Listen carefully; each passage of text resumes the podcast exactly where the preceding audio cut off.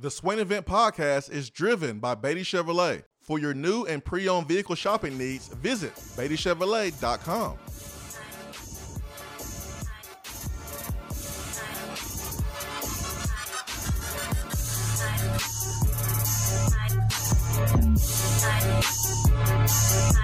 Swain Event, SwainEvent.com, fueled by Dead End Barbecue, top 100 barbecue restaurant in America. Glad to be with you this morning.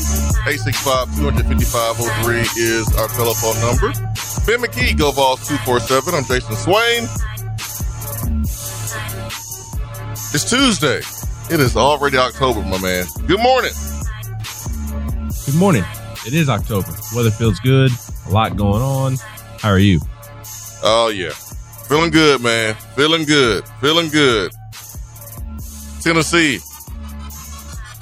four and one going into the bye week. I prefer five and zero, but I'll take four and one. I take the performance that Tennessee was able to go out there uh, and give us on on Saturday. It's just weird, man. Just a lot of weird stuff going on. Just weird. I mean, the the post game activities with Javontez Spraggins and some South Carolina players, just weird. This is something that Javontez Spraggins has done dating back to last year. Tennessee went on the road, beat LSU. We saw Spraggins with a stuffed Bengal tiger. um, Tennessee beat Alabama at home. We saw Javontez Spraggins with a elephant. The nickname last year was the zookeeper. This is something that he's done dating back to, to last year. Um, so it's only right that if Tennessee was to beat South Carolina, that Javontez Spraggins would do the same thing and be consistent. And he did that. I didn't see it, Ben. I didn't, I didn't see the activities at the end of the game. Did you see it? Uh, I didn't see specifically what happened, but I saw everybody kind of starting to begin to to mix it up. But somebody did say that South Carolina uh, did not like that Javontez had a little stuffed animal or whatever, and and I don't really blame them. I, I'm I'll I'll be the one that that plays it down the middle. All right, South well Carolina, I, I won't. Um, that that that's fine. I, will be the the bad guy, and I'll take the shots on the text box. Um, but I mean, South Carolina doesn't know that he has he has a stuffed animal every after every single game, and uh, not faulting Javontez at all. I'm just saying I also don't fault South Carolina for maybe sticking up for itself. I, I, I think we have had several conversations in the past where we would have liked to have seen emotions out of a Tennessee football team if somebody was disrespecting them. And I think that this falls into that same category. So I, I don't have a problem with South a Carolina saying animal. You feel disrespected saying, because of a stuffed animal? I mean, it there, it's it's not the you, you know how Javontez runs his mouth. I doubt it was just a a stuffed animal. Javontez was kind of on the field, going out of his way to to to let his feelings be known uh, so I, I, doubt it was just a, a, stuffed animal that that irked South Carolina's players. I, I, I think it's a whole lot of nothing. I, I think it's a whole lot of nothing. I don't I don't blame Javontez for for for being emotional after the game. I love that, and I also don't blame South Carolina for for sticking up for its school and and what it's about. Cool. I just don't. Sorry. So um South Carolina players felt disrespected, huh? So did, did you feel disrespected during during the football game? Did, did you did you want to stand up and show some pride during the football game, or you want to wait to after the football game? Because well, during the football game, they're a good football team, huh? I, I, just don't think that they're a good football team. I think they tried to stand up and and show some pride. I just don't think that they're very good. Oh, I mean, to me, it looked like they showed more fight, more pride after the game in defending a silly stuffed animal than they did during the game. Well, Tennessee was rushing the football for six yards per carry, 238 net rushing yards, and was running the ball down South Carolina's throat. You don't you didn't want to show more pride when your quarterback was getting sacked six uh, six times in a football game. You didn't want to show more pride then. You didn't want to show more pride when James Pearce, a sophomore, was giving your whole offensive line the business. You didn't want to stand up for Spencer Rattler then? But a stuffed animal. Oh, let's throw hands. Let's go to war. Let's go to war over a stuffed animal. Not much going to war during 60 minutes of the football game. I'm just saying. I'm just saying. I understand you're mad that you lost the game. I would be mad too, but I'm not going to use my energy trying to take a stuffed animal away from the opponent. Just silly to me. Tennessee handle business. I felt like being this game would come down to the defensive line, and boy did it. boy did it. Um, it did. I, I do want to say this before before we continue because we got a phone call. We got to take our first break. Uh, I do think it's important to say this. Y'all don't know Kamal Hadden plays for, for us, right? Kamal Hadden plays for, for Tennessee. He's, he wears orange or white.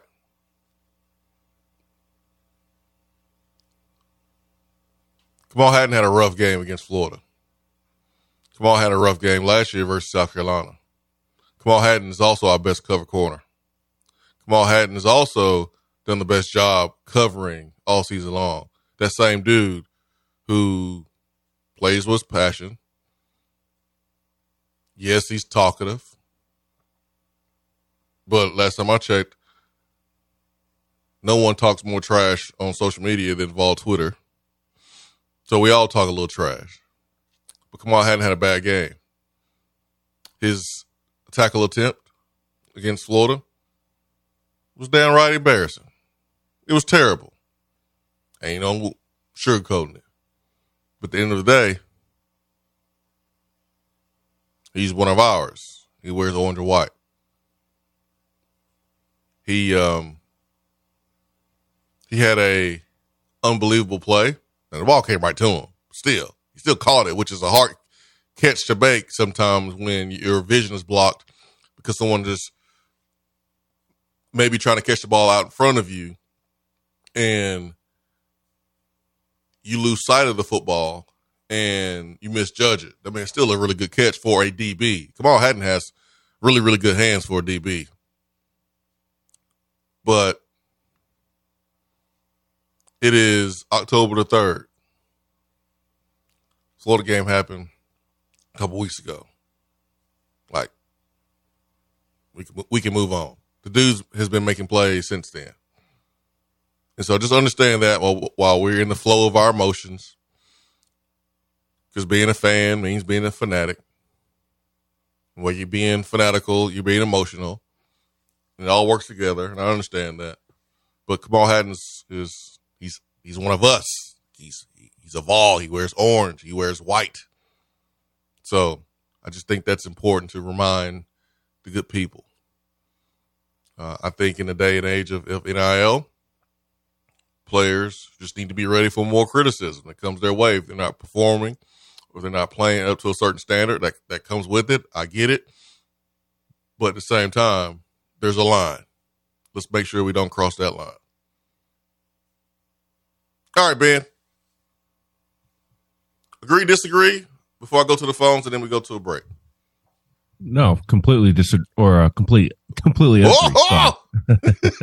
I uh, misspoke there for a second. Obviously, I, I I'm completely with you.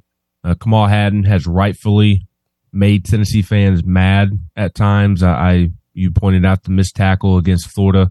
That that wasn't even a missed tackle. I, I don't know what you want to label that. That that was poor effort or whatever. But he did not attempt to make a tackle in a situation where he should have attempted to make a tackle. So that was very, very poor. I think back to last year's South Carolina game uh, when you're getting blown out and he's still, quite frankly, acting a fool mm-hmm. on yeah. the field, on the sideline throughout the game.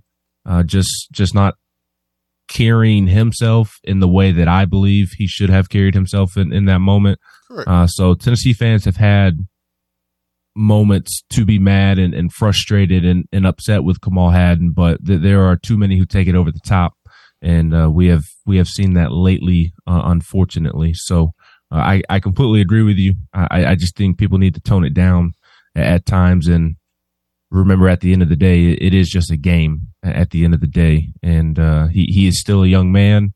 Uh, who is trying to grow as a person and as a football player e- each and every single day, and and he should be afforded that luxury to grow. And uh, he he he is a very important part of that Tennessee secondary right now, whether you like it or not, and uh, probably helps to to support him more than the opposite. Yeah, yeah, yeah. And I add one more thing that I said that, that I want to make sure that we reiterate. He's one of us. Like he wears a Tennessee uniform. Like at the end of the day, he's ours. So if you criticizing one of your own more than you're criticizing the opposite player, then you might want to might want to check yourself. All right, let's go to the phones. 865-255-03. Good morning. Who do we have? Good morning, boys from South Carolina. It's Clemson Vol. Clemson Vol, what's up, man? Did I ever tell you how wonderful it is to live in a place that is now fully owned by the University of Tennessee. You're right about that, man. Baseball, Clemson, and football, uh, Clemson and South Carolina now f- with football. I mean, South Carolina has been really, really good to Tennessee. It it has, and and uh, we are we are headed to the beach tomorrow, and you better believe we'll be wearing our orange as we drive through Columbia. But it will be a fast trip through Columbia because there's not uh, there's, there's not a place I like to be at for very long. So, um, I have I have a, just two things. First, um, you know, just a, a thoughts and, and shout out to Bru and his recovery because I've been there playing sport. Um, that's not only is that physically tough, but that's mentally challenging to work through to get back. And so he's, you know, he's got a long road, but I know he's going to have a good road. But uh, Swain, I just I had a question, just kind of moving forward. Um, I thought Joe has been a good quarterback so far. Not always great, but but good, and and he's doing what he needs to do. Um, I think half of the incomplete that he has are more on the receivers than him. And I used to have a coach that had a, a philosophy: if it hits you in the hand, you better catch it, and if it hits you in the numbers and you drop it, don't even look at me. So from from now until the Texas A&M game, you know, those those players have caught on the jug machines. They practice, you know, and they'll continue to. But I, I feel like if we cleaned up a lot of those drops, our offense would look ten times better. What can they do from now that they haven't already done to to improve for Texas A&M? Honestly, Clemson Vol, you can catch balls in jug machine until you blue in the face. Um, at the end of the day, it comes down to you making a play, man. Like and not allowing the nerves, not allowing the moment to get the best of you because it's different catching jug machines in the complex when there's 30 people there or even 100 people there. But when it's third down and four or third down and eight, and there's a hundred thousand people watching you in the stands, and then you have a defense, are you to catch the ball? That's what it comes down to. And um, we got to do a better job of that. There should be balls on the ground. If we want to be the best receiver group in the country, if we t- tell everybody we are the best receiver group, that means you got to go out there and prove it. You got to go out there and perform. Uh, there's been too many drop balls. There's been too many plays where Joe has given us opportunity to make a play, and we have put the ball on the ground. So the the the the, the elevation of our play needs to um, be be there for the Texas A&M game. You got Bru McCoy that's out. You got Dont'e Thornton who's, who's banged up. You know, when he gets back, it's time for him to live up to to the hype that was surrounding his name. It's time for Mel Keyton to, to, to step his game up. Uh, Squirrel is doing it. Squirrel needs some help. And the young young guys, you, you came here because you want to play this offense and you want to catch balls. Well, catch them, catch, catch the balls, and the opportunity is right there for you because of the injury to Bru McCoy. So yeah, we got we got to we got to do a better job. And I've said this for weeks. Joe has improvements that he need to make, but we got to be better about helping Joe too. I thought we did a better job of that versus South Carolina, and we will need to continue to improve in that area. Clemson Vol moving forward. Like it's going to get harder. It's not going to get easier. So we got to be better. I agree. I agree. I think that's half of my frustrations during the game, but I love the win. Uh, I love blowing out South Carolina, and it is it has been a, a wonderful week so far. So yes, sir. You guys, you guys take care. I enjoy hearing you uh, Tuesdays and Thursdays, and uh, keep on, boys. Hey, thank you. And you said it right, Clemson Vol. It it was a blowout. It it wasn't just a win. Just in case we we we need to remind ourselves, because I I don't I don't know your rules back when you was playing video games, Ben McKee, Madden and college football with your homeboys and your and your buddies. But when you find yourself down 21 points, you, you got to give up the sticks. That is officially a blowout. Tennessee blew out South Carolina. That's what happened. They dominated them. They they absolutely dominated them in the trenches up front along the offensive line, along the defensive line. We can touch on that as as we come back from the break, but uh, that that that is where that game started and ended, and it was a really really good sign of of things to come. I think for Tennessee because looking ahead to this A and M game, that Tennessee offensive line better be better be ready to play some football, and especially as you get into Alabama and Kentucky, the, these next three opponents are are built from the ground up in the trenches and and if Tennessee doesn't play well in the trenches, they can lose all three games. 865 255 We'll take a quick timeout and uh, we'll be back on the other side. Swain event fueled by Dead End Barbecue.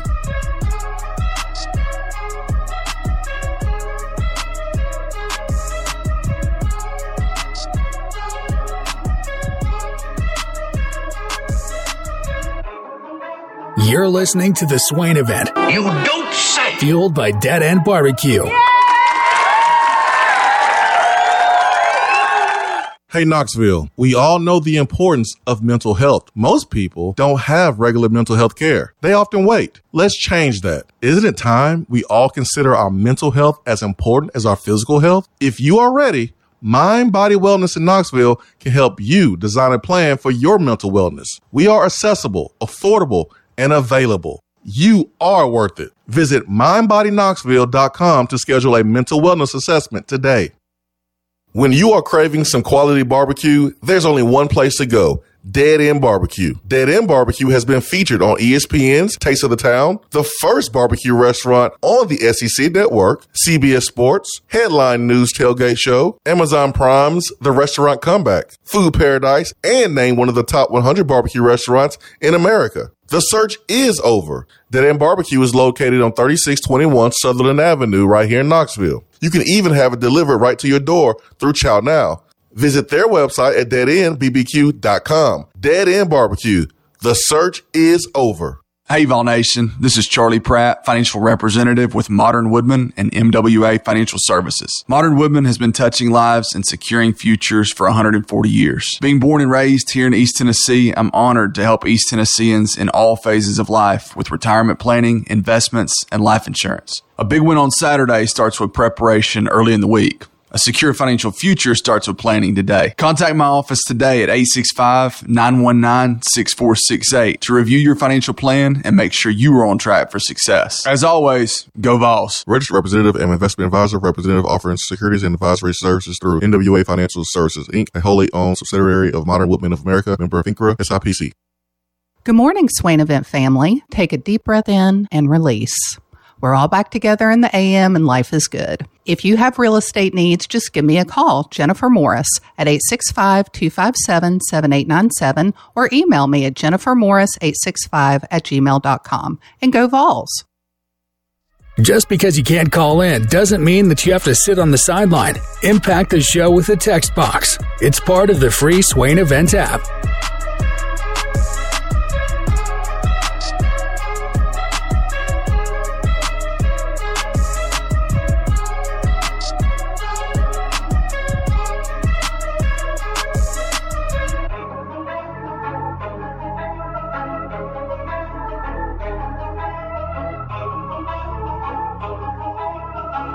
SwinEvent, SwainEvent.com, fueled by Dead End Barbecue. It was packed at Dead End. Sunday, Saturday before the game. That's how we like it. That's how we like it. We missed you, Ben. Yeah, I'm sure you did. 865 255 Now let's get to the phones right quick. Who do we have with us? Good morning. Hello, uh, fellas. This is Lawson in Shelbyville, home of Ace Swain. What's going Uh, on? hey, man. Uh, Swain, I've, I've been listening for years, man. I hadn't called in this first time, but it's a play thing that happened during the game that kind of just bugged me, and I wondered, did you see it? It's, it turned out to be inconsequential. Mhm. But on uh, Kamal Hadden interception, we got penalized for excessive celebration, right? 15 yards. Uh, Unsportsmanlike conduct. Uh, Slaughter got into Spencer Rattler's face. Okay, okay. Anyway, uh, it's 15 yard penalty, Mhm. and it's assessed on the kickoff. Mhm. Okay. They placed the ball on the 20 yard line. That was the 15 yard penalty, right? Mm-hmm. Yeah, of- yeah, yeah, you kick from you kick from twenty. You kick from the 35, so they put it on the 20 yard line, and we kicked kicked off. So that was our 15 yard penalty. Mhm. We kicked the ball out of bounds. Yes. That penalty for kicking the ball out of bounds is to place the ball on the 35 yard line. Mm-hmm. Okay. They assessed another 15 yards. They placed the ball on the 50 yard line. That's where that's where South Carolina started. That was essentially two 15 yard penalties for one incident because there was no other incident during the kickoff. The only infraction was kicking the ball out of bounds, which means put the ball on the 35 yard line they placed the ball on the 50 yard line. And it would only, what, two minutes left in the, in, in the first half? It could have been, you know, a game changing situation. Yeah. And it, it turned out to be okay and everything like that. But it just, it just irked me. Nobody saw that. Yeah. I, And I just wonder, I, I, wonder what you was thinking. I think everybody saw it. I think there's people that were kind of confused. So, Mhm. um, no- number one, we shouldn't have got the 15 yard penalty um, to start, but we did, and it happens. You were excited, juiced up. Doneiko Slaughter hasn't played in a couple games. He's a dog. I'm okay with it. It didn't really hurt us. Right. Now, you're penalized 15 yards on the kickoff. If the ball is in play, it gives the other team opportunity to get really good field position. Okay. Since the ball was kicked out of bounds, they didn't get that opportunity. So if you don't penalize us in that moment, you put the ball at the 35 yard line, we're not really penalized. So kicking the ball out of bounds would be like getting around the penalty. That's why that 50 yards was assessed on top of the ball being placed, uh, kicked out of bounds, and the ball is placed at the 50 yard line.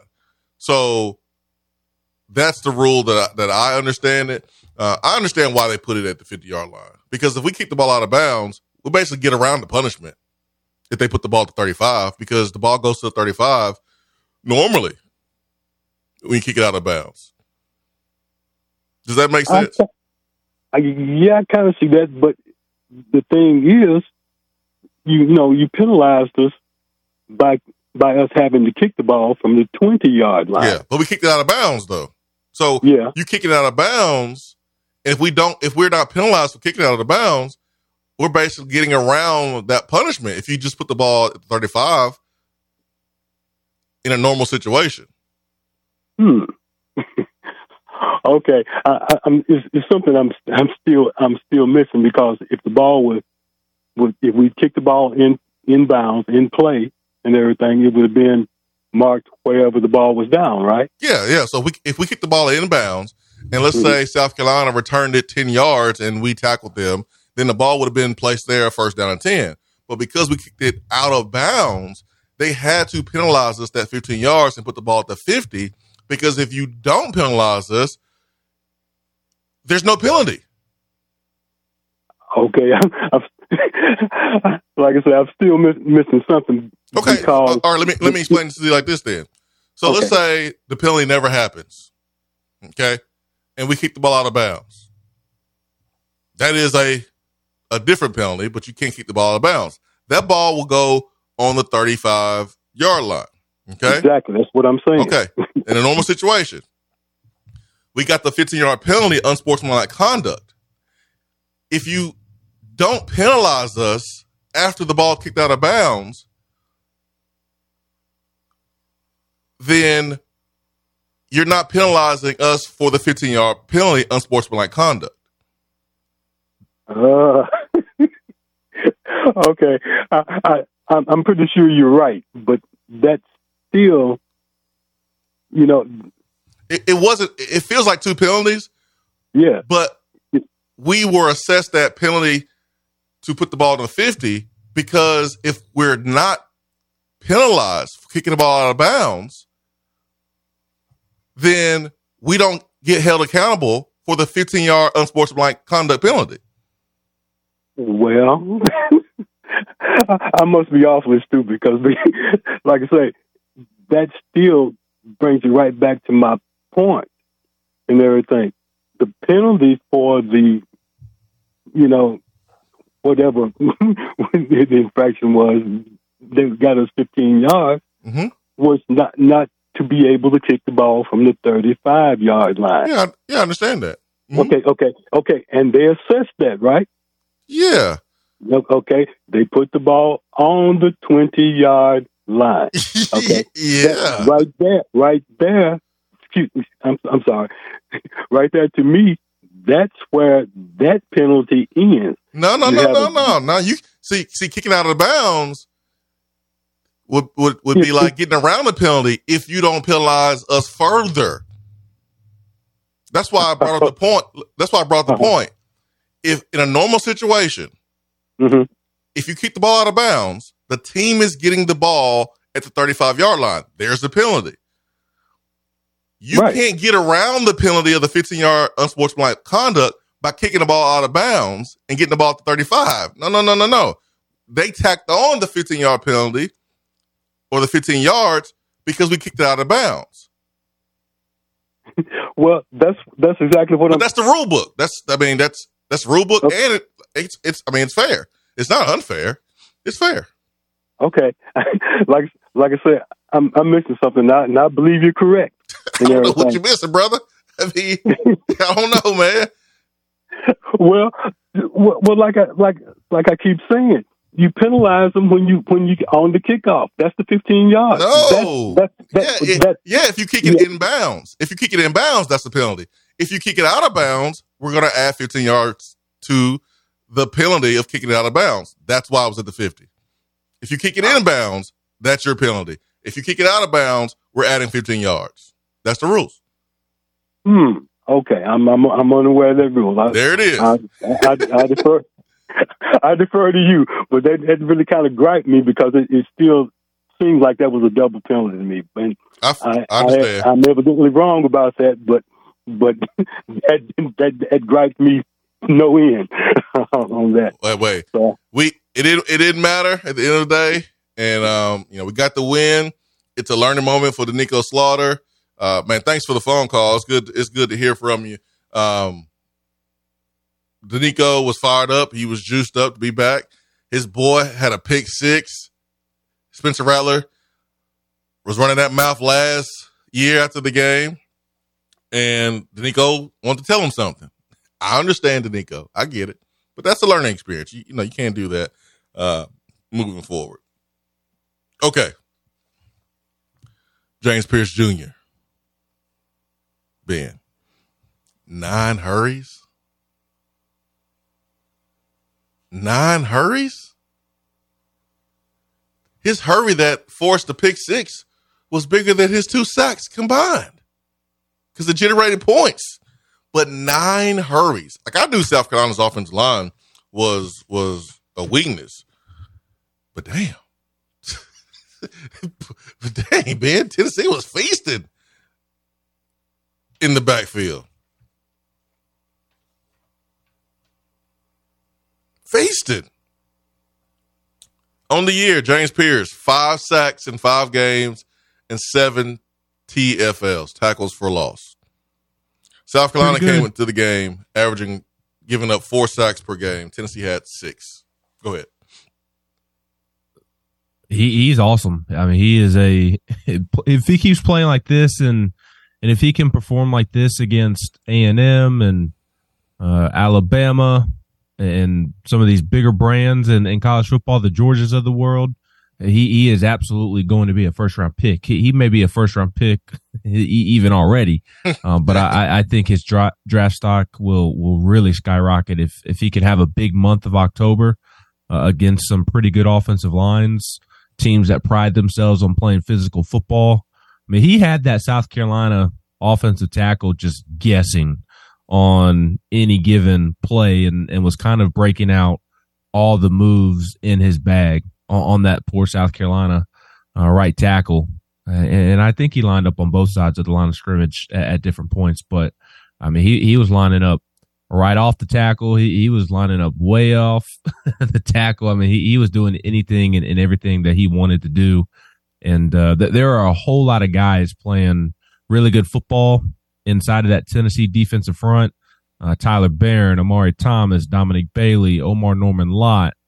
Mean, we could go on and on and on. And James Pearce, I, I think his elevation, him taking the next step, has allowed Tennessee's defense to somewhat take the next step a, as well. So uh, he, he's going to be very important for Tennessee coming up, and reminds me of uh, Darrell Taylor. That, that's what his game reminds me of. He, he's just further ahead than Darrell was at, at this point in, in his career. So his career is really, really bright if he can stay in, in this direction because he, he's a problem out there to, to deal with for, for tackles. And uh, Tennessee's really going to need him this month.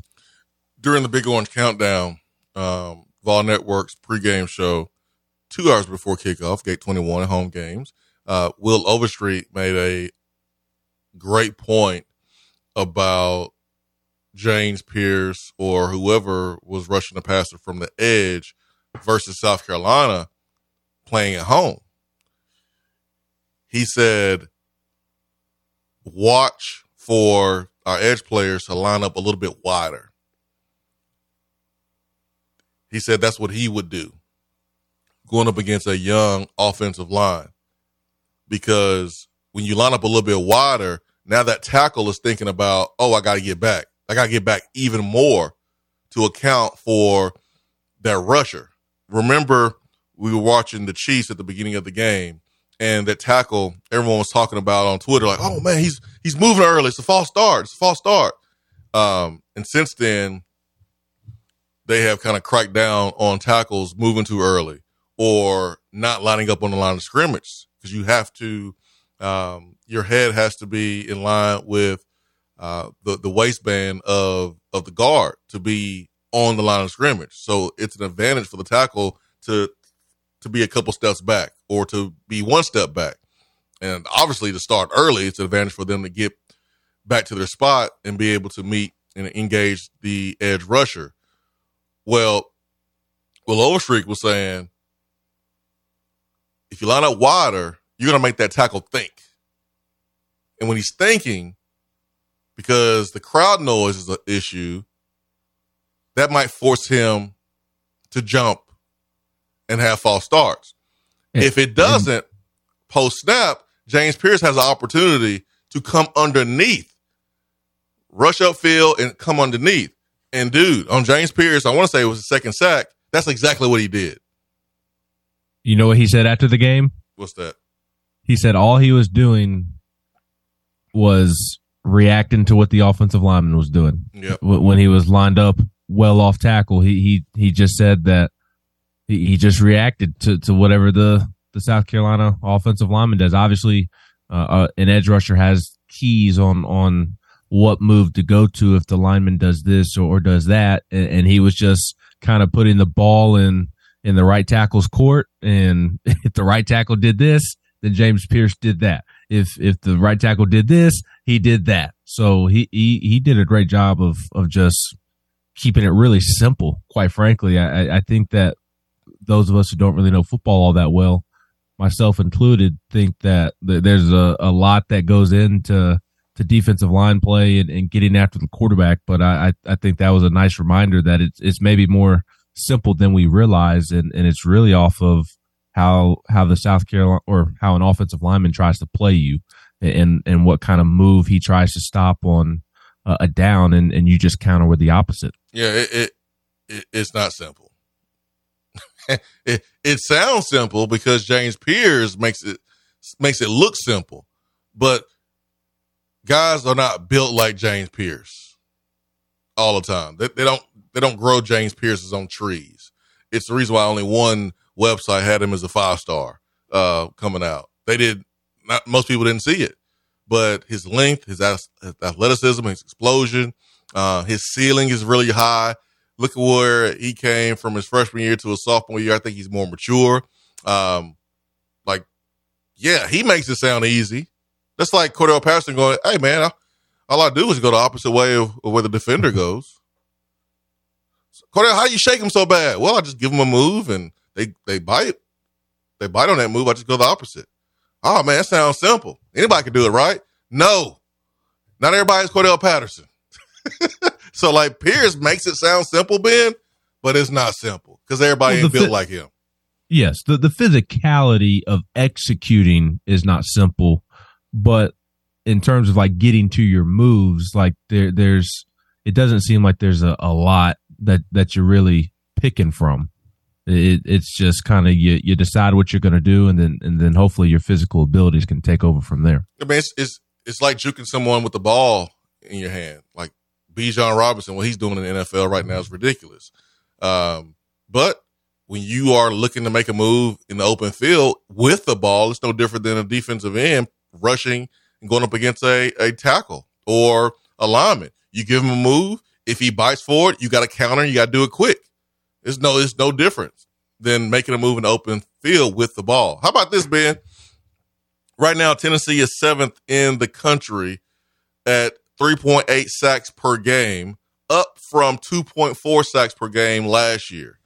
Right now in the SEC, you got Tyler Baron, who is fifth in the SEC with four sacks. James Pearce is second in the SEC with five only trailing Dallas Turner of Alabama, who has who is really good. Six. Oh yeah, yeah. He's I mean he's gonna be a first round pick. Uh, that was the talk preseason.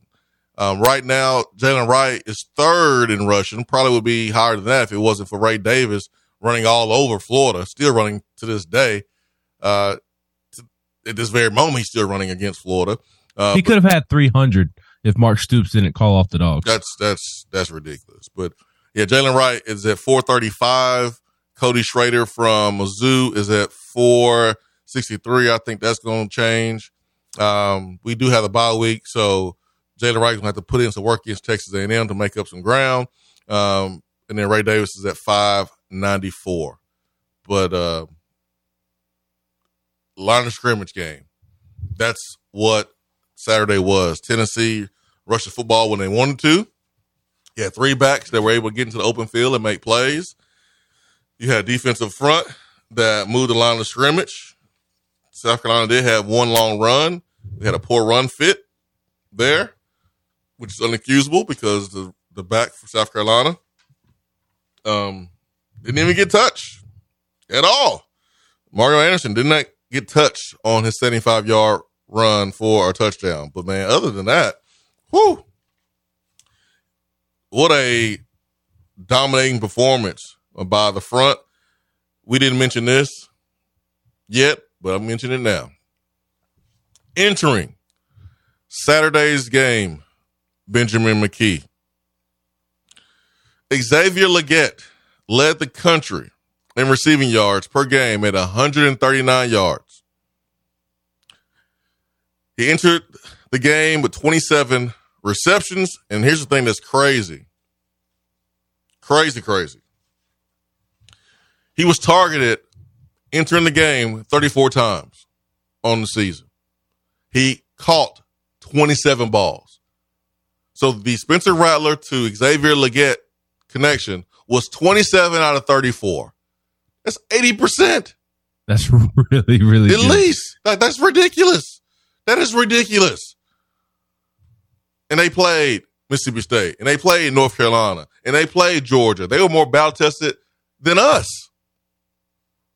But this secondary, with the help of Tennessee pass rush in the front,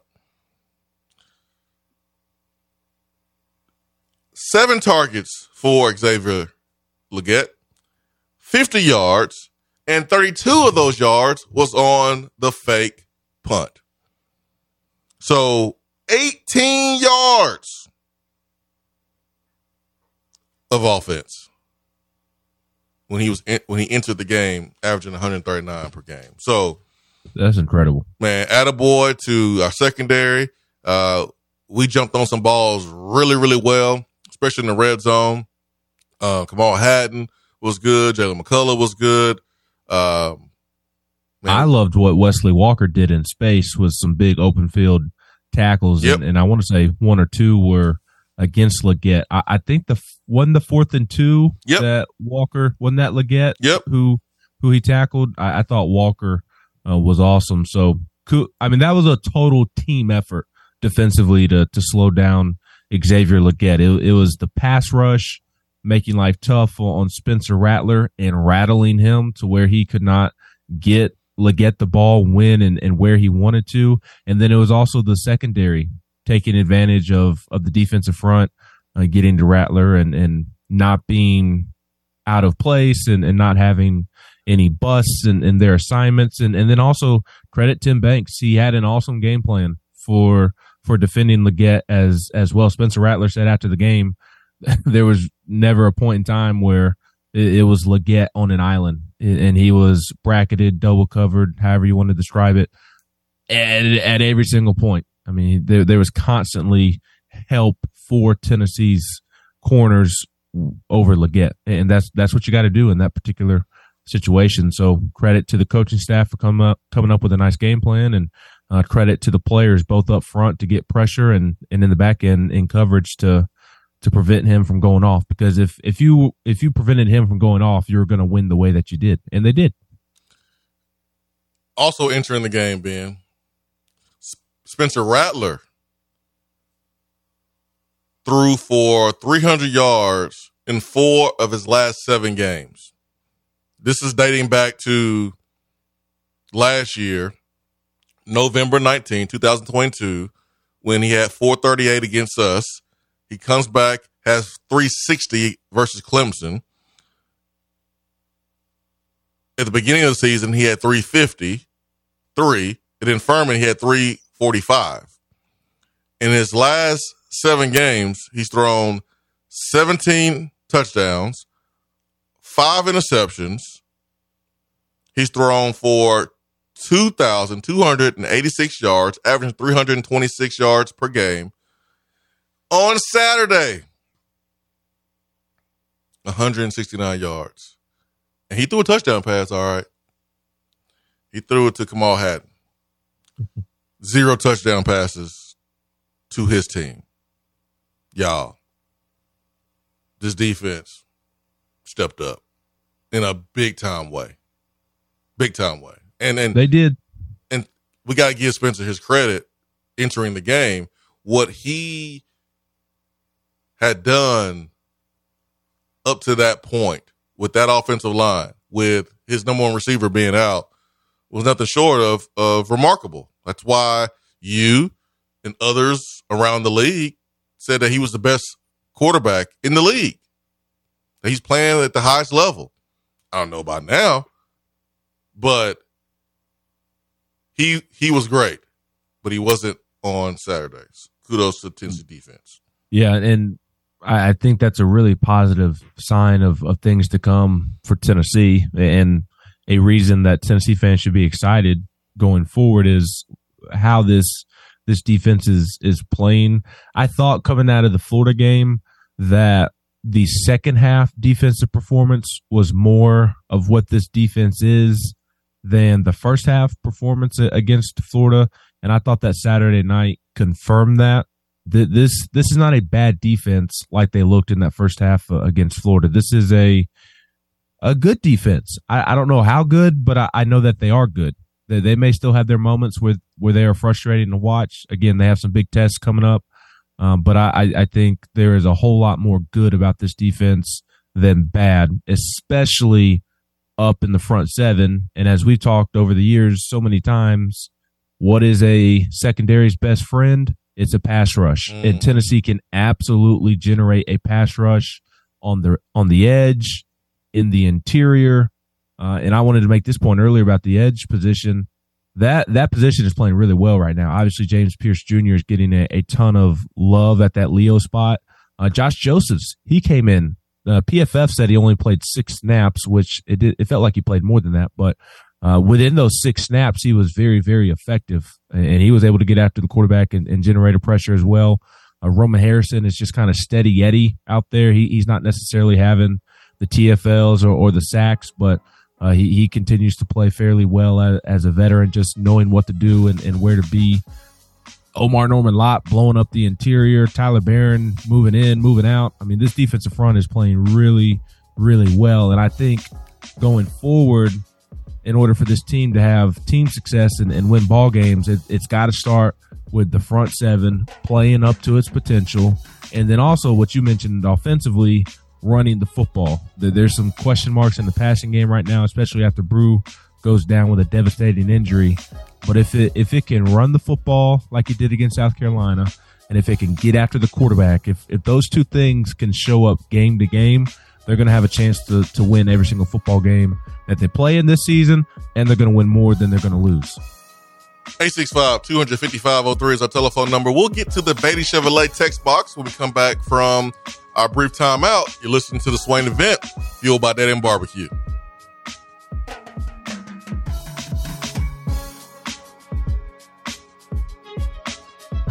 You're listening to the Swain event. And you know this, man. Here in Knoxville, we love it when a squirrel's in the checkerboards. But when there's a squirrel in our attic, that's all sides. When that happens, call Alpha Wildlife. They're Knoxville's veteran owned and operated wildlife removal company. When unwanted critters put their feet up on your coffee table, call 865 224 6555. Let the Tennessee fans at Alpha Wildlife evict those unwanted tenants and set your home up with a winning defense to keep that wildlife where it belongs. That's Alpha Wildlife at 865 224 6555. They have locations in Nashville, Memphis, Chattanooga, and in parts of South Carolina. Check them out online at alphawildlife.com. What's up, fellas? It's Swain. When it comes to health, there are numbers every man needs to know, including your testosterone number. I recommend going to Low T Center. They make it quick and easy to get your levels checked, and it's only $25. You walk in, take a simple blood test, and with their on-site lab, you'll know your results in 25 minutes. Low testosterone levels can make you feel tired and grumpy, can cause lack of motivation and drive. It can raise your cholesterol, cause weight gain, and loss of muscle mass. Go to lowtcenter.com now to book your appointment. Low T Center, reinventing Men's Healthcare. Dead End Barbecue has you covered when you need the food to be on point for your next event. Go to deadendbbq.com to learn more or call 865-414-9417. Dead End Barbecue. The catering search is over. Hey there, Swain Event crew. Just like fall sports, the Knoxville area real estate market is strong and growing stronger. We're in everything region. When you get the big orange itch to buy, sell, or invest, call me, Jennifer Morris with Keller Williams Realty at 865 257 7897 or email me at jennifermorris865 at gmail.com. Go Vols! Looking for a different way to enjoy the show? Yes! Then check out Swain Event TV on YouTube.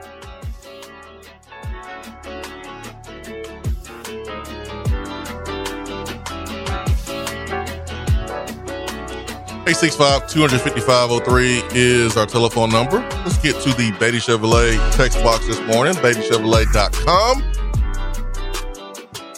pre-owned vehicles, SUVs, trucks, starting as low as 19,995. Beatty Chevrolet right there on Parkside Drive.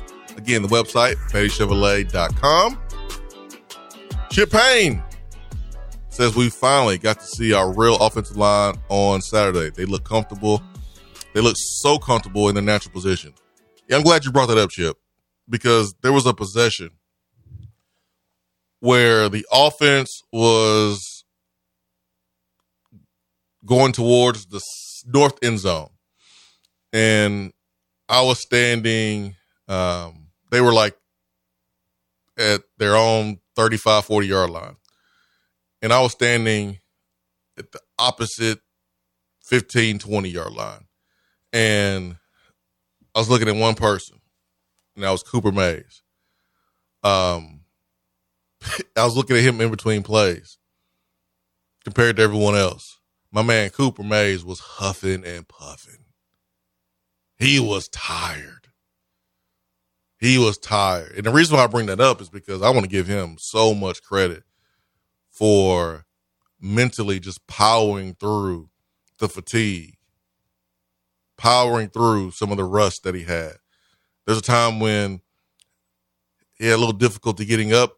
It worried me. I was concerned, but we know Cooper is tough as nails, and he got up and made his way to to the sideline.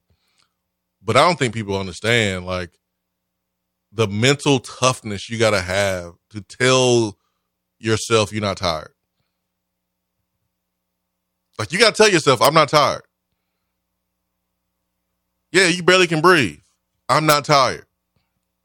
Because the ball has to be snapped here in about 15 seconds. I got to get a couple more breaths in and I got to go execute. I know people were getting a little antsy about Cooper Mays coming back, getting a little frustrated with what felt like to be some some misinformation, some misdirection on his status. But I'm I'm glad that he's back, and man, he played so well in his first game back.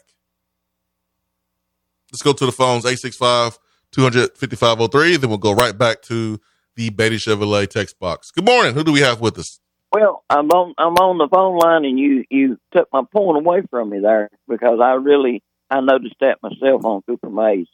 Uh, he really battled, and it made a difference, a big difference in uh, in the uh, flow of the offense. I I feel like uh, people don't understand how important someone uh, in the position he's in really makes. But on the on the penalty, from what I I, I can find on this penalty, which I thought about it too uh, on the kickoff.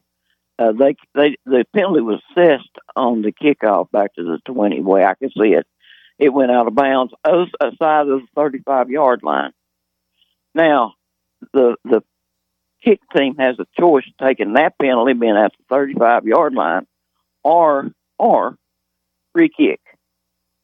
And essentially, the way I see it, unless there's rules in there, we got penalized twice. But that's uh, we, that's we got penalized no, once. Uh, okay, but what what I'm trying to tell you is he was he was right. Unless the rules that I've looked up, trying to find out if the ball goes kicks out of bounds, the new rule is this: that if you kick it out of bounds on kickoff, then if you got a choice, you want to take it at 35 yard line or you want it re-kicked.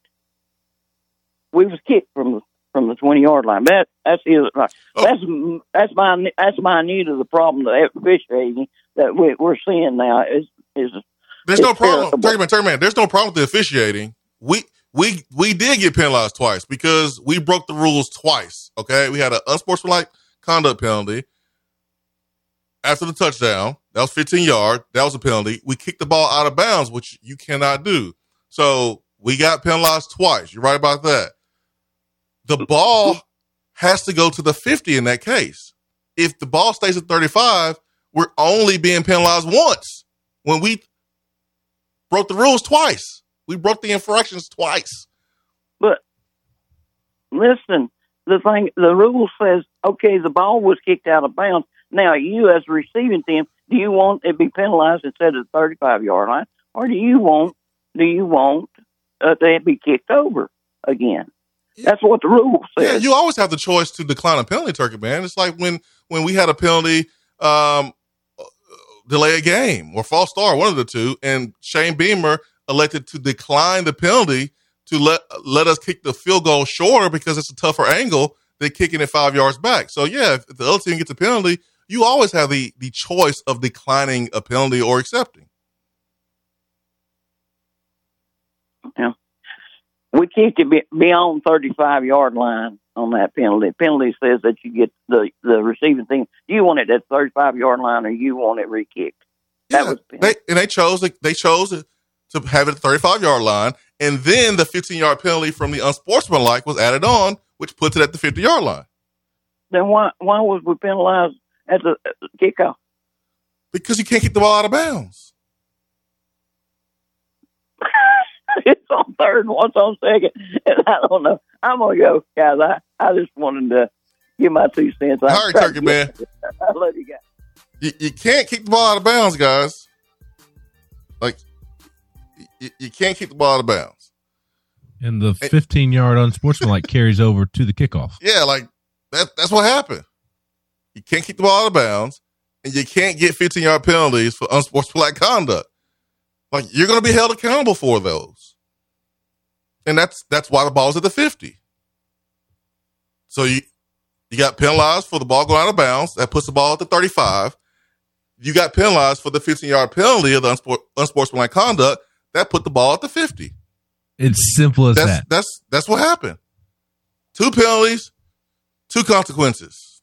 I, I, I think maybe Morgan, her first sentence here on the text box may help um, our caller from earlier and Turkey Man. When the ball is kicked out of bounds, it negates the fact that Tennessee kicked off from the 20. It's it's then treated as if it was kicked off at the normal 35. So you you the other team gets the ball on the 35 and then they tack on the 15 yards for the unsportsmanlike conduct. And that's where I, why you're at the 50. Uh, but I, I, I wanted. I'm glad you brought up Cooper Mays. We we should not have taken an hour to talk about this Tennessee offensive line, Swain. Yeah, they they mauled South Carolina, and, and like I, I do think there's a little bit of having to to take with Tennessee's defensive front performance with a grain of salt, just because that South Carolina offense is so so bad. Now I do believe that there's a a long enough track record of several of those players up front defensively for Tennessee playing good football to where that doesn't necessarily matter. But on the flip side of the South Carolina offensive line uh, being really bad, the South Carolina defensive line and defensive front had actually been playing pretty good football. Tonka Hemingway, Alex Huntley had had just won SEC Defensive Lineman of the Week the, against Mississippi State.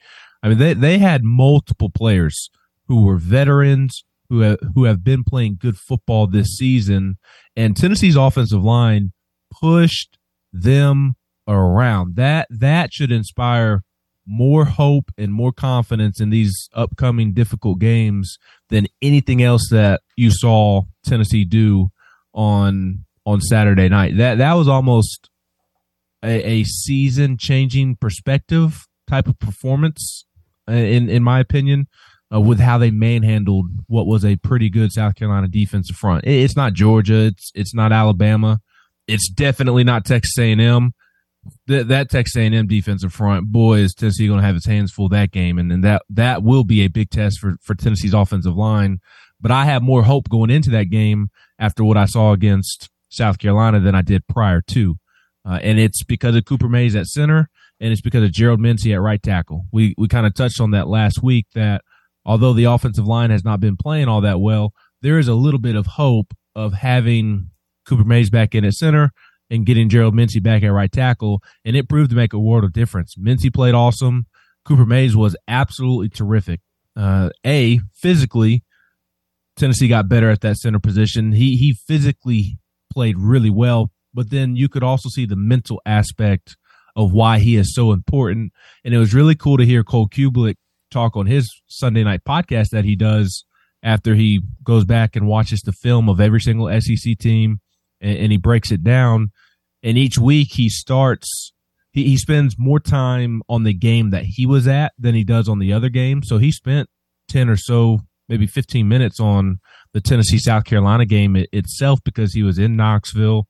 He was talking to coaches all weekend long, and he shared that Cooper has the ability to change, I guess, the play at the line of scrimmage. Certainly, the protection, both in the running game and in the passing game, identifying the mic.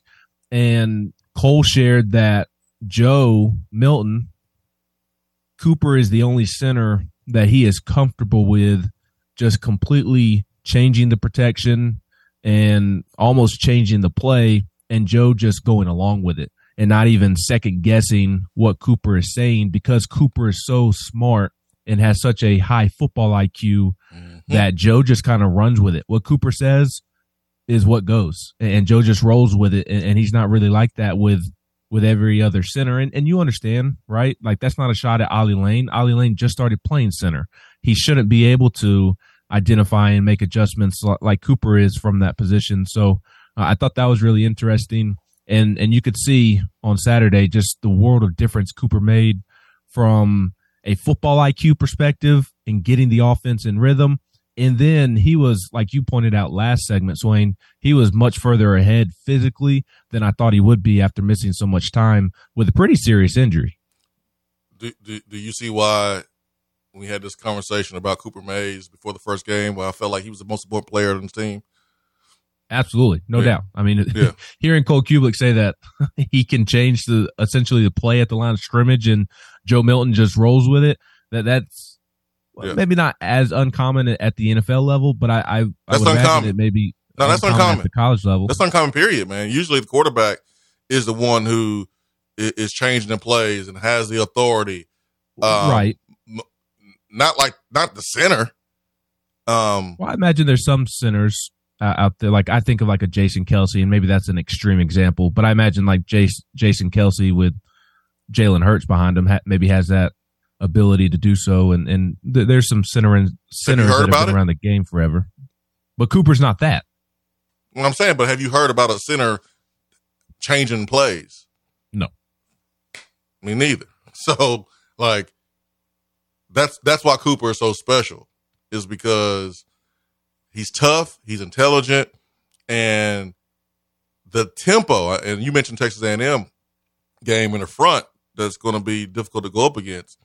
Well, that's why Cooper is going to be so valuable because the tempo is going to be faster with Cooper. Now we got to make sure that we win on first down and I have to reannounce because then we'll have to slow down to help our defense. But like with Heupel's play call, making sure the ball goes sideline to sideline, making those defensive linemen run from sideline to sideline, and then Cooper getting up to the line of scrimmage to the ball and snapping it, making making sure our tempo is operating at top hype speed is what CMAC will say, right? Hyper, hyper speed, hyper speed.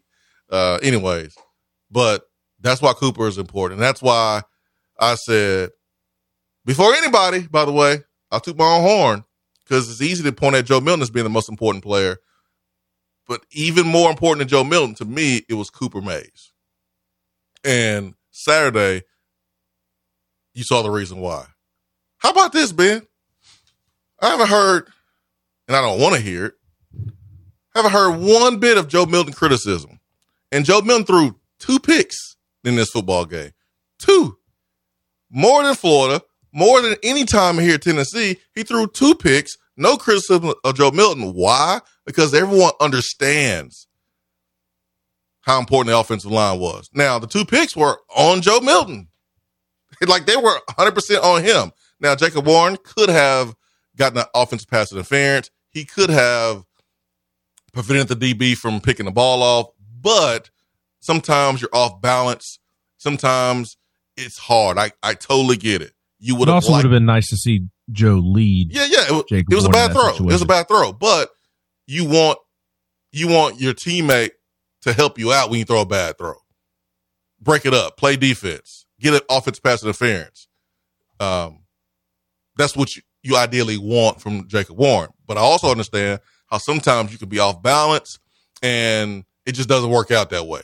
It happens. The first interception, it was cover two pre snap. They rolled a cover three. The guy jumped jumped it.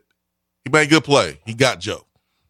But notice, Ben, not a lot of criticism on Joe Milton this week. He threw two picks. Why? Because offensive line was better, defense was better, everybody was better together. And you blew out South Carolina. You beat them by three touchdowns. All right, go back to the phones. 865 255 03. Good morning. Hey guys, good to good to talk to you again. What's hey, going on? Who are we talking to this morning? This this is Mike down in Conyers, Georgia. Mike from Conyers. Way, way too way too close to Athens, Mike.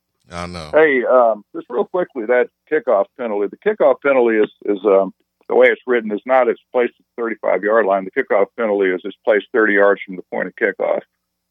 So normally that's going to be the other team's 35 yard line. Everyone just thinks, you know, assumes it's always placed at 35, but that's actually the actual penalty is 30 yards from the point of kickoff. So if that point of kickoff gets moved back, then the uh, 30, 30 yards from the 20 yard line is obviously the 50 yard line. So that's that's the way that works.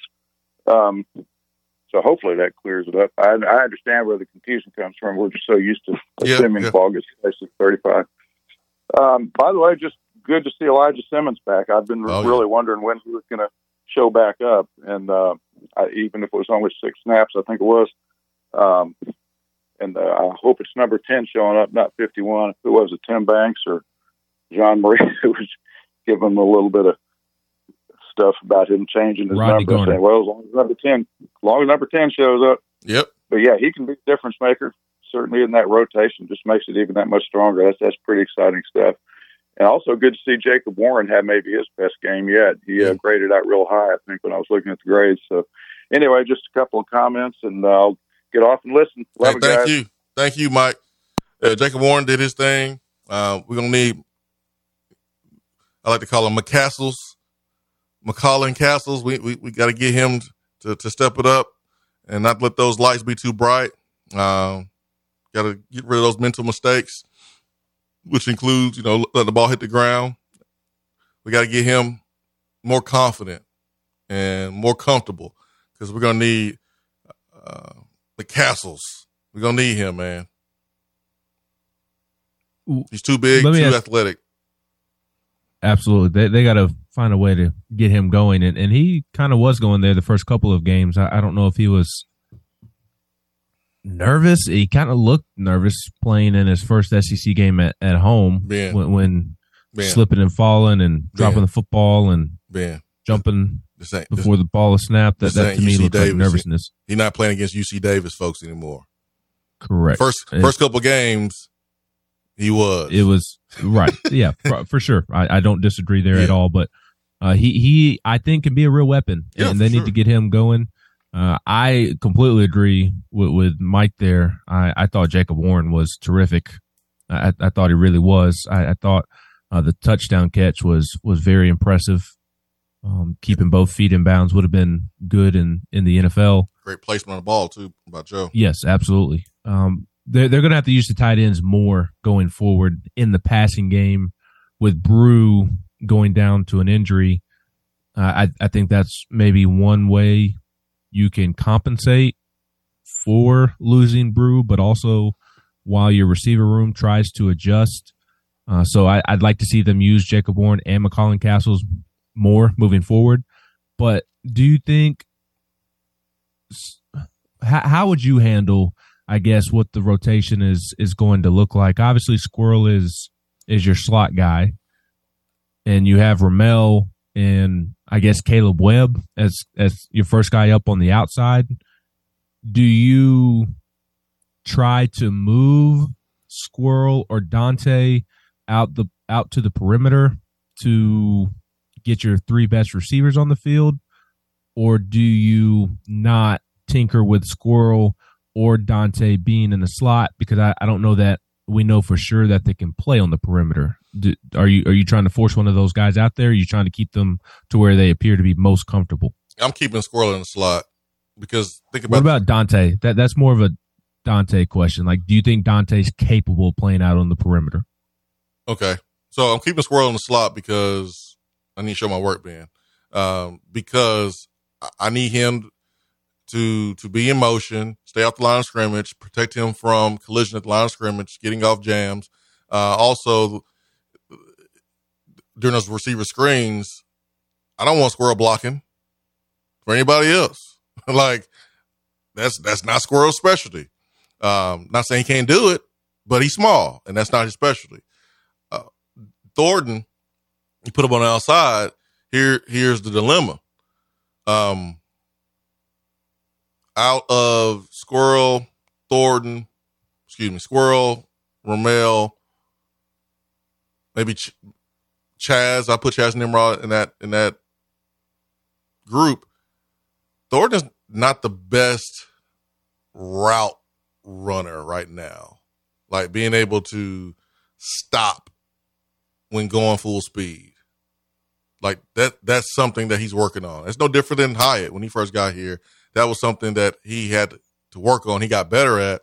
But Thornton's strength is running forward, like slants and, and post and goes.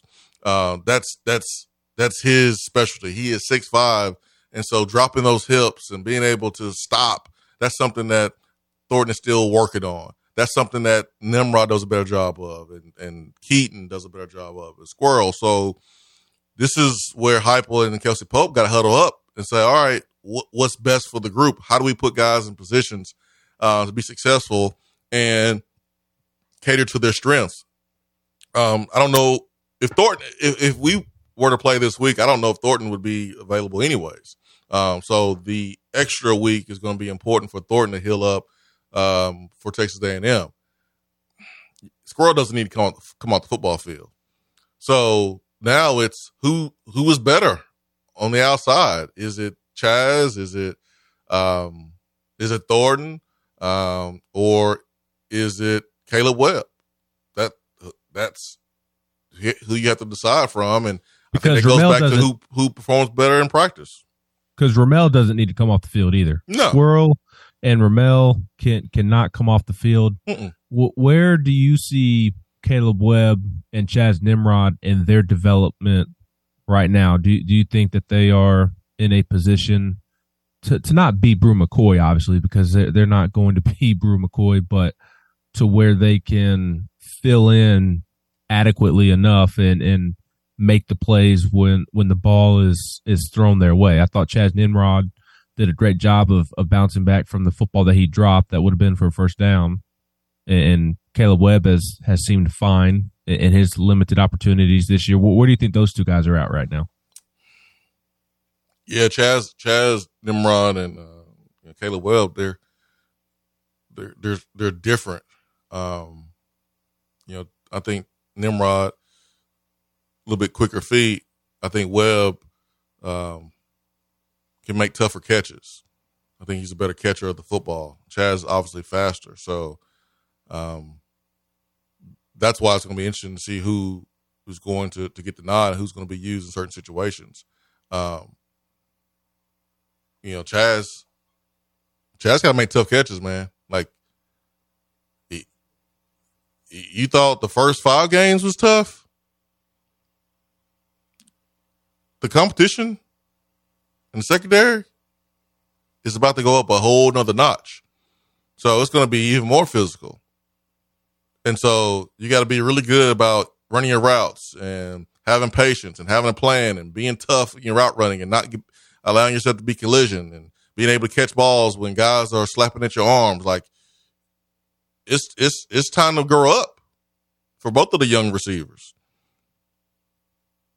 So I think it's gonna come down to who performs the best in practice, man, between Thornton, Webb, and Nimrod. You know who who does work together real nicely before we get back to the phone? Who's that? The Swain Event family. Because our, our guy TC in Athens helped out our great friend Jennifer Morris in referring a client to Jennifer, what? and Jennifer helped that client find a home here in the Knoxville area, and they are closing today. So congratulations to to Jennifer TC and, and that family. Very cool to see the Swain Event family come together and work together. And if you need help finding a home or any type of real estate in the Knoxville area, I can't encourage you enough to, to reach out to Jennifer Morris, talk about it all the time.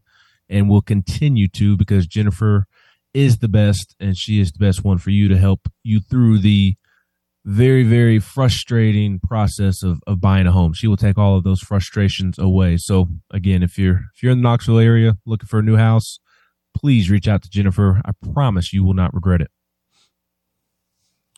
we talked about the offensive line. We mentioned Cooper Mays, uh, and, and you mentioned um, how how the line did a really really good, really good job.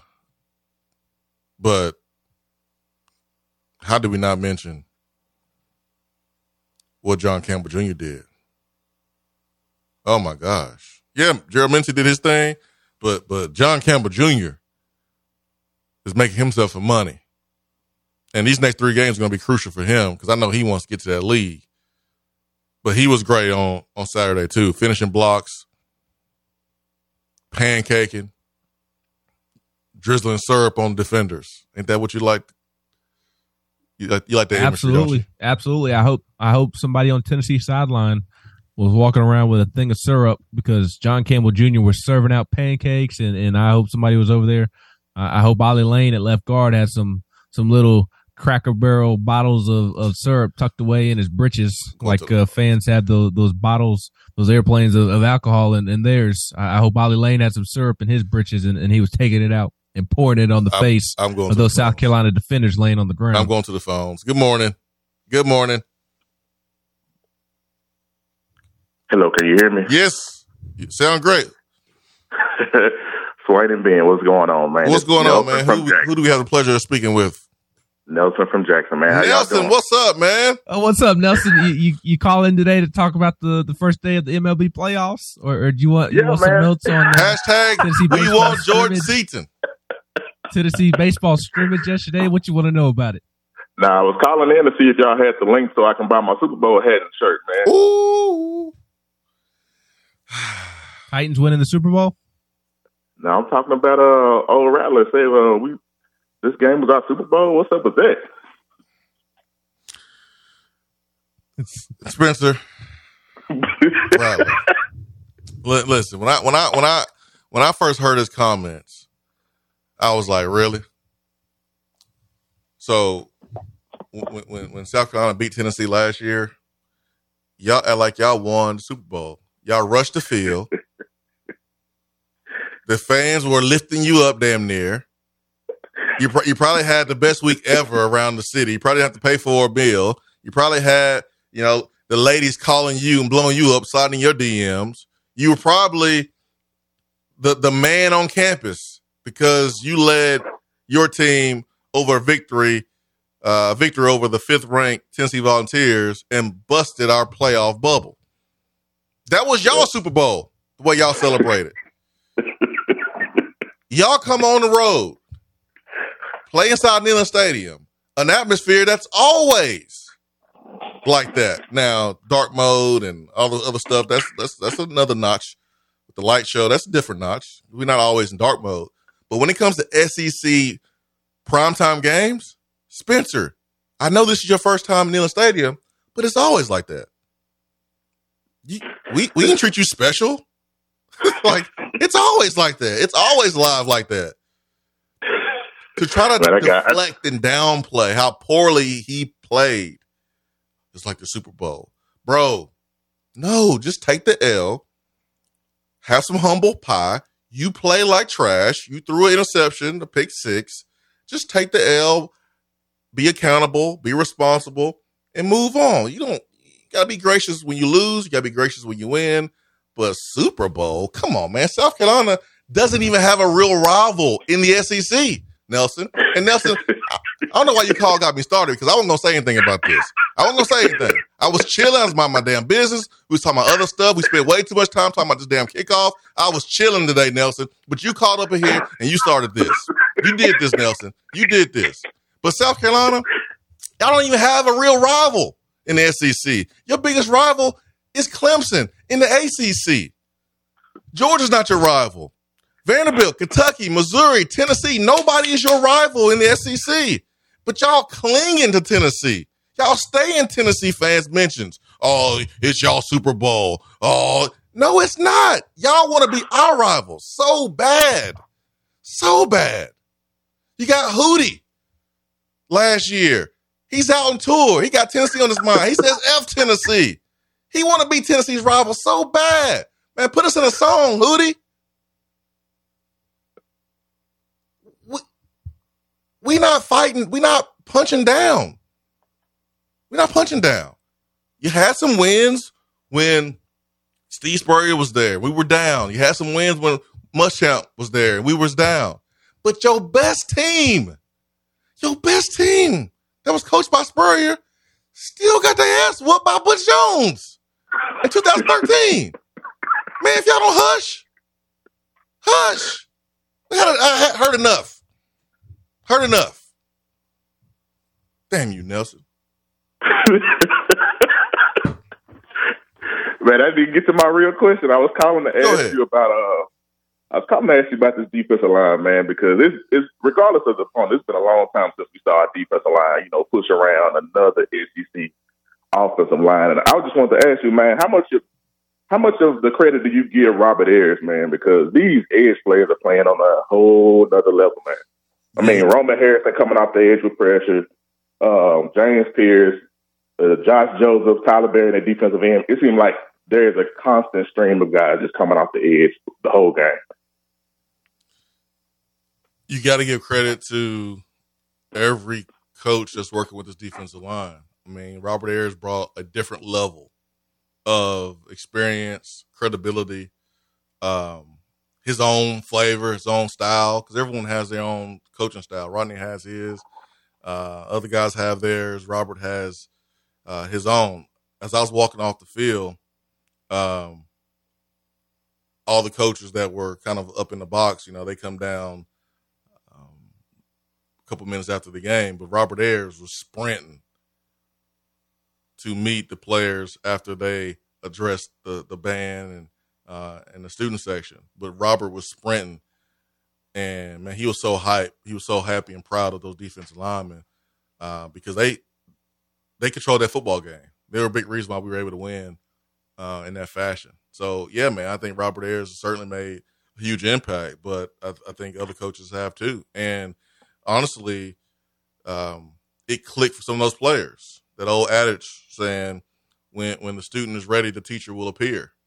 Sometimes you like. Sometimes you ain't ready. Sometimes you ain't ready to learn. Sometimes you ain't ready to listen for whatever reason. Like growing up, your mom and dad was telling you some something that you didn't listen to, and then one day it clicked. He's like, "Dang, okay." You start listening. That was that moment where you truly became a student. That's the moment that the teacher really appeared for you because you was ready. And sometimes that happens with a player. I think it happened with Tyler Baron this year. He's ready. He's ready to go. So I think it's yeah, a combination of things.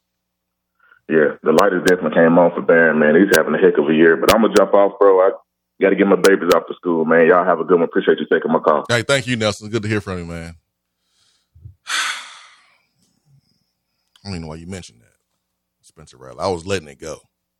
South Carolina is nobody's Super Bowl. Nobody. I, I, don't know what Spencer Rattler nobody's is, is, is, talking about. Nobody's, bro. You you just got here. You was Oklahoma at first. You just got here. This your second year in the SEC.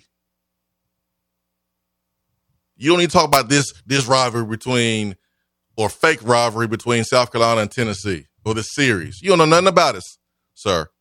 Like if if you think about it, like South Carolina is really the the redheaded stepchild in the SEC. Nobody cares about South Carolina.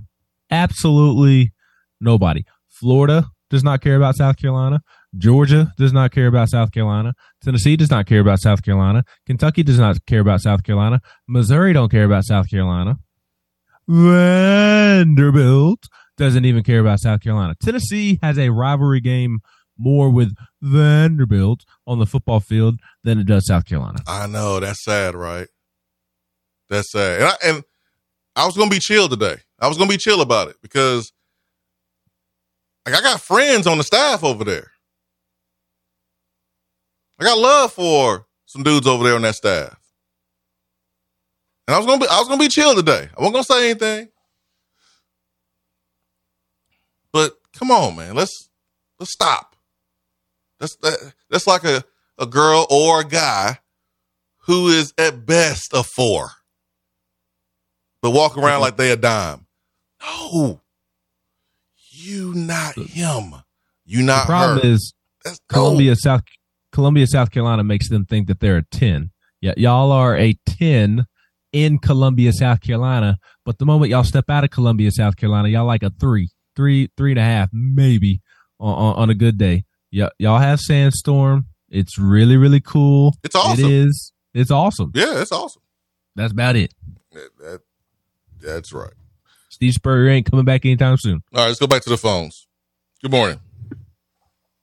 Good morning. It's a little girl from South Carolina who's a humongous ball fan. This is Casey. What's up, Casey? Are, have you recovered from this weekend? Oh no, absolutely, absolutely not. I'm actually obviously I sound like I'm under the weather, uh, but it was worth it. They are. This is not their Super Bowl. They want to be at Tennessee's level so bad. They will never. They'll never be there. They'll have a couple players that are great. They'll win a couple games they should not. That's it. They had the beginning of a game. They will never have the end of a game ever. And Clemson is their Super Bowl. They don't even care about any SEC school. They care about Clemson. Half their fans didn't even know they were playing Saturday night. I know because I have, uh, they're my friends. Like, oh yeah, we're playing Saturday night. They don't even know. Online is not real. What you see on social media is not real. In real life, most of the fans don't even know. it's really funny. Clemson is their Super Bowl. That was the most fun weekend. Neyland Stadium is insane with the light show. Well done, whoever started the Neyland concert. I love it. It was really, really well done. Um, and the nicest game. Everyone was so nice. Even the few South Carolina people I saw, they were they were really nice. Saw a ton of people um, from Vol Twitter, which was really hilarious. Um, and very nice to meet everybody. The Vol Club, that's a party. That is a fun party. I highly recommend if you can go go to that event. It was fun to see some, some players and um, who can who look like they can still play. My word.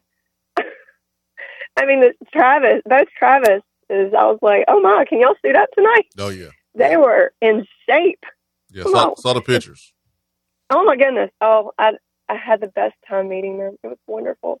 Um, great game. Glad to be home, but it was a wonderful weekend. Downtown Knoxville. Can't believe downtown Knoxville. Wish it was like that when I was in college. And y'all are way cheaper than where I live, so I will. I'll try to come back for basketball season. Please, please come back, Casey.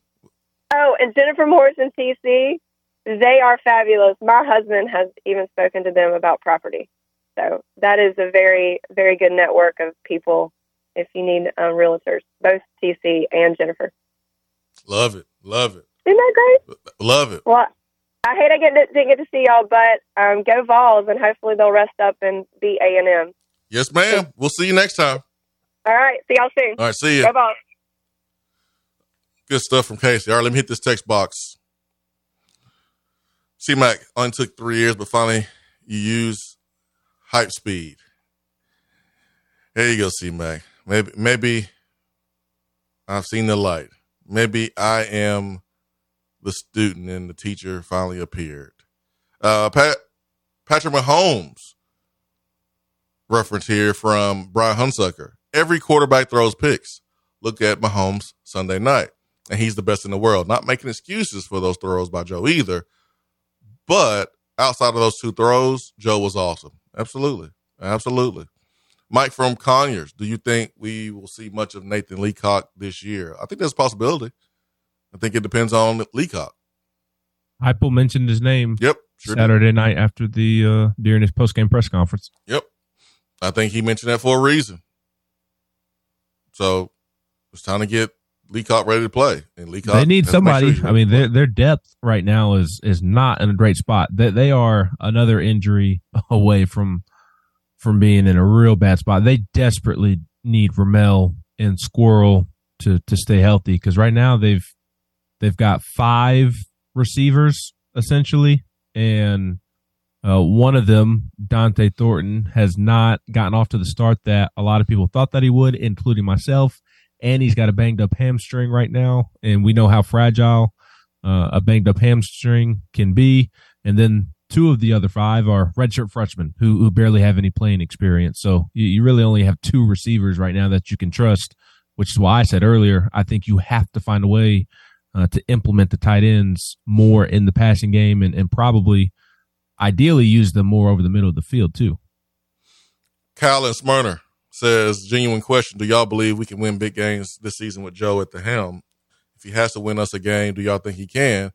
And if yes, based off of what uh, that we've seen so far, this is what I believe. I believe Joe Milton is the best option for us to win big games at the quarterback position. um, but I do think Joe can win big games. But Joe can't do it by himself. We just had a conversation about how thin the depth is of wide receiver. We have not been we have not played at a high level at the receiver position. We've gotten better, but it has been a significant drop off from last year, where Hendon had an offensive line that didn't get hurt. He had two NFL wide receivers at his disposal. Um, you had Princeton Fant, that was one of the most versatile players on this football team. Joe doesn't have that. Joe's not Hendon, but Joe does not have those weapons around him either. So it's not just all Joe. The defense has to be really, really good.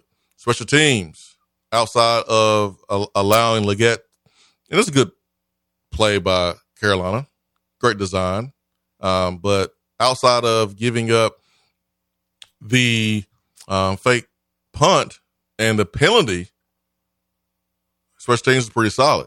Like D, Dee Williams is a weapon, and so that game could have been a whole lot worse if they would have kicked the ball to Dee Williams and we didn't have blocks in the back. But uh, the answer is yes. Like I believe we can win big games with Joe, but it's not going to be all Joe. It's not going to be like Hendon was last year or Bryce Young was last year. Joe needs more help, just like every other quarterback, mostly in the country. Like Caleb Williams may not need a lot of help, but he's he's a freak. He's special. But most quarterbacks in college football, you you got to have some help. Shedeur Sanders, who is a freak, who is special, he sacked more than any other quarterback. It seems like in the country, and he can't do it by himself. You got to have help. You got to have protection. You got to have receivers catching the ball. You got to have backs doing what they're supposed to do. You got to have a defense doing what they need to be doing. Joe can win big games at the helm. I, I well, and, and, to your point about Caleb Williams, even with him throwing six touchdowns, the defense still almost got him beat. Uh, so, and that was against a Colorado team that did not look good the week prior against Oregon. It, it's a matter of time for that USC defense gets them beat. But I don't know if Joe can go win you big games. That, that's my feeling right now. I, I, I can't say yes or no. I, I, think in order to, like to me, when, when that question is asked, I think of beating Alabama on the road. I think of beating Georgia at home in November. Th- those are the two games that, that I think of when, when that question is posed. And I don't know if Joe can consistently make throw after throw after throw after throw that he needs to make. Yes, and Swain, you're spot on about needing help, but just in terms of strictly talking about Joe, I don't know if he can consistently make throw after throw after throw the way he needs to to beat those two teams. I don't know yet. I mean, I have I have a sample size. I mean, he did it. He did it once, um, you know, versus Clemson. So I mean, he's shown that he can do it uh, at the. I helm. think that game's a little bit different though than playing in Tuscaloosa and, and playing Georgia at home. Although Georgia better Georgia better watch out, or they're going to take an L this weekend. Yeah, I, mean, I don't. I don't it think is, it is different. Very good. It, I mean, it is different, man, because Clemson was a neutral site game. So playing at home against Georgia, a really good team, um, and then you know going on the road at Alabama, going on the road at Kentucky is certainly different than playing uh, in the Orange Bowl. But like he won, he won a big game already as as a starting quarterback. He did, and I'm not I'm not at all trying to minimize that. I'm really not, but I do think that that Clemson program is in a different spot right now than the Alabama and Georgia program. That's so fine. To your point, I was thinking in my head, I was just trying to be more concise than, than usual. Like if I had to pick yes or no, I would lean towards yes because of what he did against Clemson in the Orange Bowl. But in terms of Alabama, Georgia, maybe even Texas A&M, I don't know if Joe can consistently do what he yep. needs to do for 60 minutes to go beat those type of programs. Big games. I put emphasis on big games. You got A&M obviously next week is, is a big game. You got Kentucky, that's a big game. Alabama's a big game. Georgia's a big game. Mizzou will be bigger than it has been the last two years. They're better. Um, but like legitimately four big games left. Can Joe win those games at the helm if everybody else is doing their job? Yeah, yeah, I think they can. I think I think we can. Well, not all of I them. Should... I mean, not four and zero. Oh, I ain't saying we'll go four and zero, oh, but I do think right. we can win big games this year with him at the helm again. If everyone else is doing what they need to be doing too. I guess we should also take into consideration he did just win the Super Bowl on Saturday night, and it doesn't get any bigger than that. That's true. Good things about week, so Joe can get down to Disney World. Uh, Bulldog Brian said um, he's been out of pocket a few days. Update on Bru. Yeah, Bru for those asking about Bru, you know, Tennessee put out a statement. Um, you know, he had surgery and uh, fractured his ankle. Um, I, I, honestly, guys, NFL did not cross my mind. I mean, you, you got to be able to put together a season of work, and Bru just doesn't have a lot of film. You don't think last year was enough? No, I don't. Because remember it took Bruce it took Bru a while. Remember remember fall camp. Bru was like third string. Bru had a procedure done during the summer. Like Bru was out of shape. Like he had to work himself back. This was supposed to be the year of Bru being healthy and having a full understanding of the playbook and and that true breakout year. This is supposed to be the year for him. Just like last yeah. year was a year for Jalin Hyatt. Just like two years ago was a year for Tillman. Like you, you, you got to put together a full season. Like guys, there's there's only a couple dudes on the NFL roster. There's thousands of college players that want to play at the NFL level. So it's tough. It's hard to to to get there, and you, you got to do it by putting together. I think a full season. There's a lot of really good receivers out here a in lot. college football. Yeah, like a lot. So a lot, a lot. Bru has the physical tools to go and beat Jauan Jennings, but this is a really nasty injury. Real nasty. It's going to take some time for him to get back, and then when he gets back, he's going to have to be consistent and stay healthy and produce.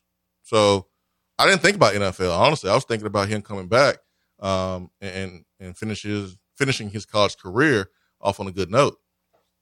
Let me ask you this: he he's an older guy, so even with the, I guess, limited amount of film that he has from last season, small amount of film that he has from last season, do you think that's enough to just try and go ahead and, and start that clock because he is such an older guy? I mean, he's a redshirt senior this year. His his first fall camp was 2018, if I'm not mistaken.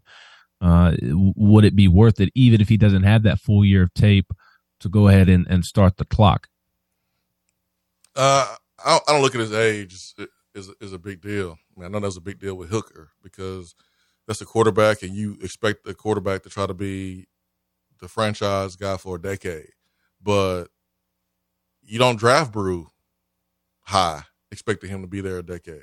You draft Bru, you know, in the mid rounds based on what he do during the season and how he performs um, during the testing.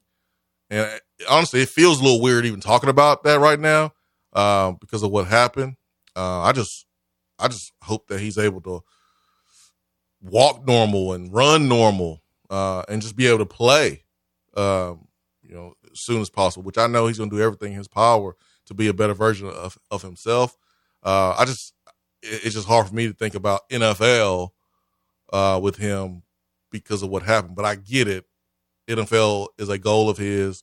That was something that he was shooting towards. Um, and th- that that dream is still alive and it's still attainable for sure.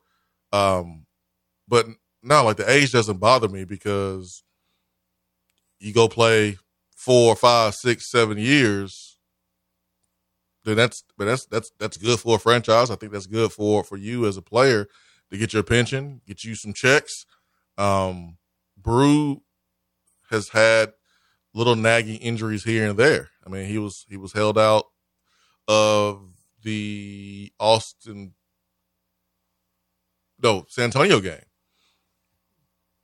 He was held out during fall camp, didn't do a scrimmage.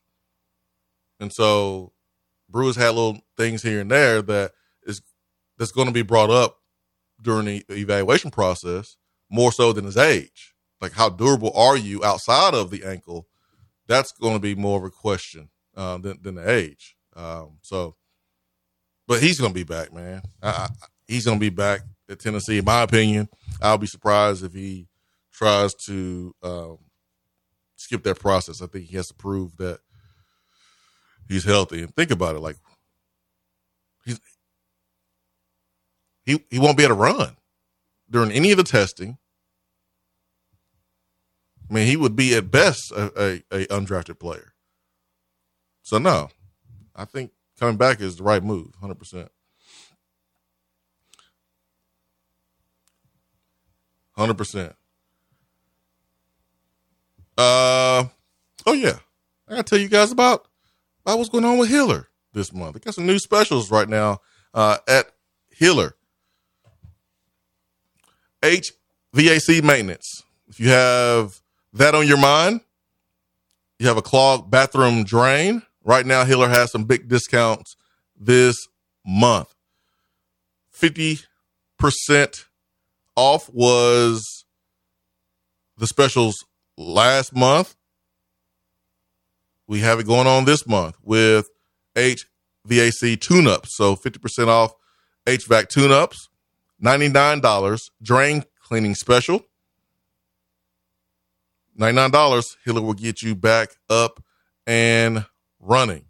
For more details, go online to happyhiller.com. And remember, their service guarantee happy you'll be, or the service is free. That is Hiller Plumbing, Heating, Cooling, and Electrical.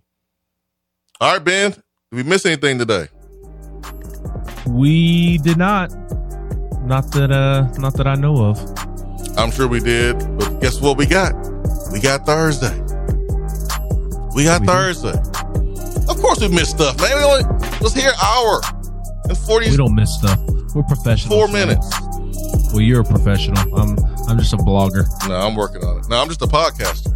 That's what I was told yesterday by some South Carolina fan. I'm, I'm just a podcaster. Hmm. 865 255. They're hurting. They're hurting right now. Oh, man. Man, man.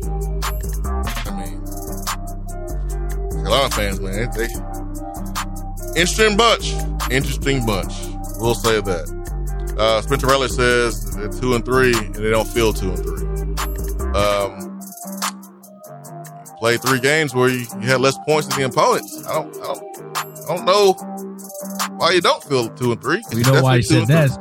His head coach Shane Beamer said the same something very very similar in his post game press conference about this is a, a, football team that's better than two and three.